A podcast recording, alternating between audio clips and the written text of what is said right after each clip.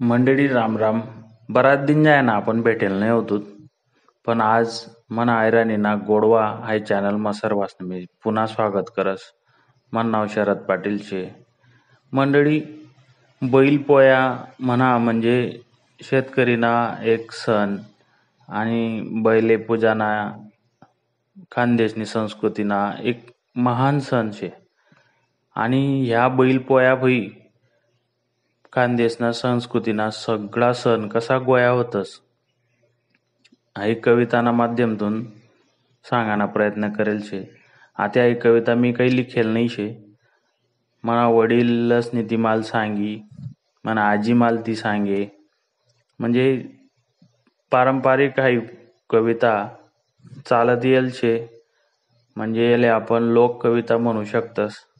ती मी तुम्हासमोर सादर करानो. बैल पोयाना उना सण बैल पोयाना उना सण भालदेवना मोठं वन. भालदेवना पुंजात लहू पित्तर पाटाना फुटनात गहू. पित्तर पाटानी खादी पोई दसरानी वाजी टाई. दसराना मारा हेला दिवाई म्हणे आपण चला दिवाळीने आपण त्या खोपडीने आगीन त्या खोपडीना पुंजा तोटा नाग दिवाळीना हंगाम मोठा. नाग दिवाळीनी खादी खीर आणि दांडी पुनी बसनी थीर.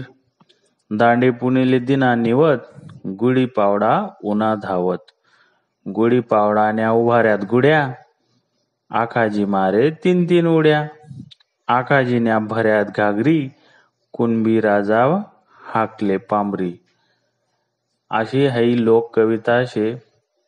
यन माध्यमातून देखा कितला यमक साधेल शेतस आणि सण एक पाठेपाठ कसा येतस हाई परंपरा सांगेल शे तुमले आवड निवीन ते दुसऱ्यापर्यंत पोचाडा. धन्यवाद.